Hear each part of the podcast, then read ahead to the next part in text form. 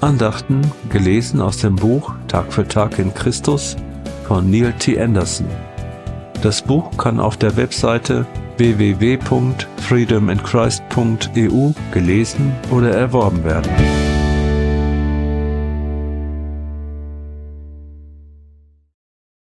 Zehnter Juli Das tun, was Gott vorherbestimmt hat. Wer die Hand an den Pflug legt und dann zurückschaut, ist nicht brauchbar für das Reich Gottes. Lukas 9, Vers 62. Stellen Sie sich eine Tür vor, die auf dem Weg vor Ihnen steht. Der Wille Gottes ist auf der anderen Seite dieser Tür. Sie wollen unbedingt wissen, was sich hinter der Tür verbirgt.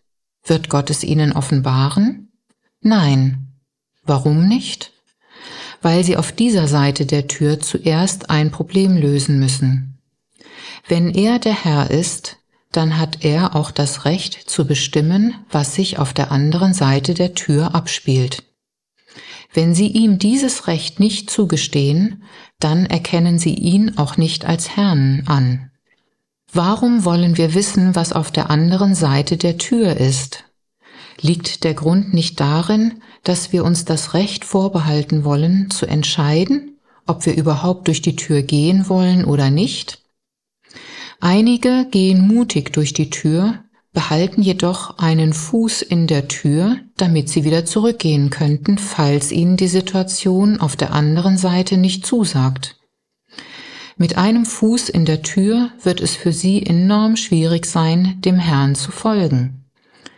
Jesus sagte, Wer die Hand an den Pflug legt und dann zurückschaut, ist nicht brauchbar für das Reich Gottes. Lukas 9, Vers 62.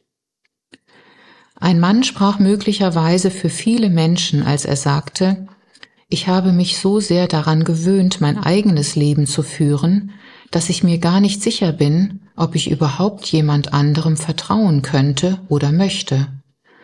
Außerdem würde Gott mich wahrscheinlich auf irgendein Missionsfeld schicken, was mir zuwider wäre. Wenn wir Jesus unser Herz und Leben geschenkt haben und er uns dann auf dieses bestimmte Missionsfeld führen sollte, würden wir dort bestimmt feststellen, dass wir eigentlich doch an keinem anderen Ort sein möchten. Glauben Sie, dass der Wille Gottes für Sie gut erfreulich und vollkommen ist? Darauf kommt es an. Im Vater unser werden wir gelehrt, Gott so zu begegnen, dass er seinen Willen auf dieser Erde ausführen kann.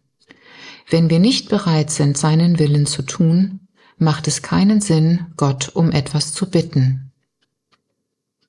Gebet Dein Wille geschehe, wie im Himmel so auf Erden. Herr, ich öffne mich dir, damit du dich auf meinen Lebensthron setzen und deinen Willen in mir ausführen kannst.